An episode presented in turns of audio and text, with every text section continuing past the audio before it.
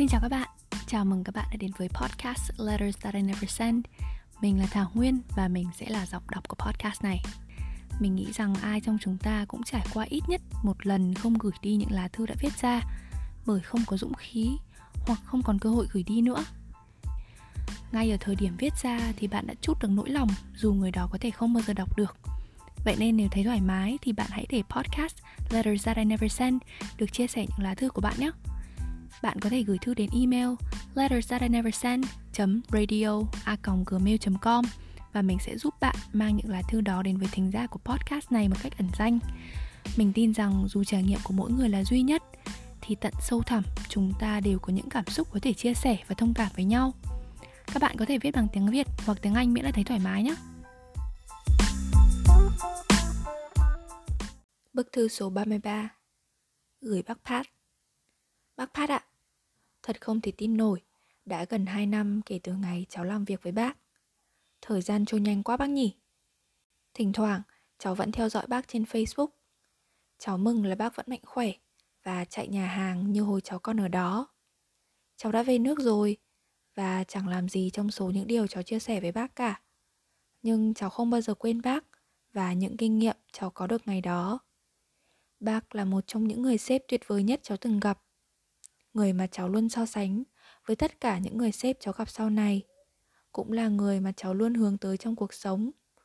Đơn giản là bởi vì bác là một trong những người cháu rất kính nể. Cháu kính nể không chỉ vì bác rất giỏi, mà còn vì cách mà bác ứng xử với tất cả mọi người nữa.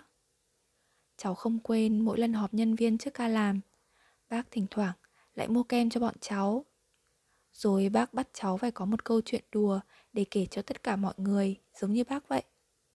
Những chuyện đùa của bác luôn là những câu chuyện của bố. Chẳng ai thực sự cười vì thấy chúng buồn cười cả. Chúng cháu chỉ cười vì bác buồn cười thôi. Hồi đó cháu thấy kỳ lắm.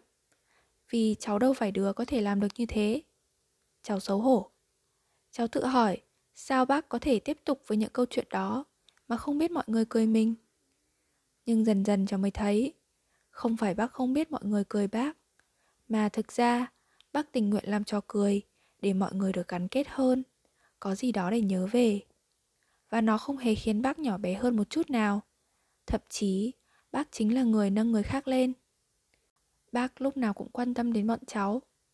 Cho lũ thực tập sinh bọn cháu được đến nhà bác Bóp cùng nhau khi hôm đó có ca làm việc.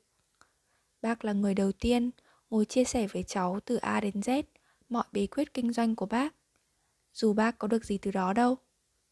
Rồi bác nhớ không, Cái hôm cháu xin bỏ việc, Quá xúc động Vì cảm thấy bị xúc phạm, Vì áp lực Và bị cảm xúc dẫn dắt Đến không thể ngừng khóc. Bác không hề bắt cháu giải thích bất kỳ điều gì. Bác dẫn cháu ra bờ hồ gần đó và bảo, Đó là nơi bác từng đưa con trai ra chơi.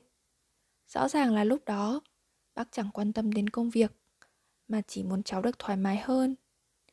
Bác còn nói, quyết định đi hay ở là ở cháu, đừng vì ai nói ra nói vào. Nhưng bác thì nghĩ, cháu chỉ còn vài ngày nữa thôi là được nhận lương thưởng rồi, vì sao không cố gắng chứ?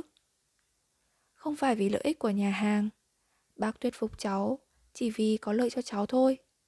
Cháu ở lại đó là vì bác, và đây luôn là câu chuyện mà cháu không bao giờ quên kể với tất cả mọi người một cách tự hào và trân trọng.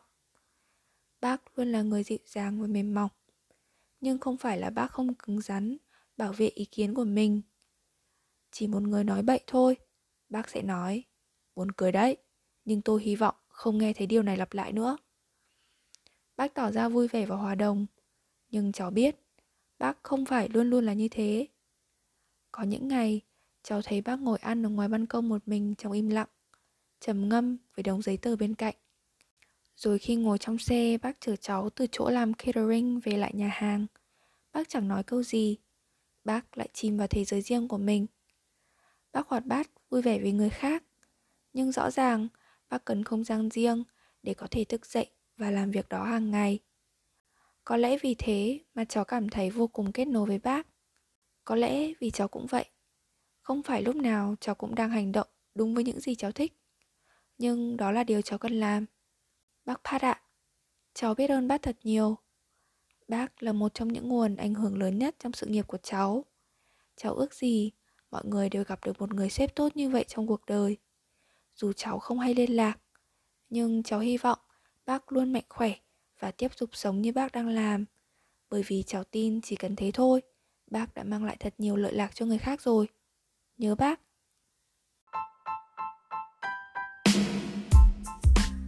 Cảm ơn các bạn đã lắng nghe podcast Letters That I Never Send. Hãy nhớ là các bạn luôn có thể chia sẻ những bức thư của mình qua email lettersthatIneversend radio com nhé.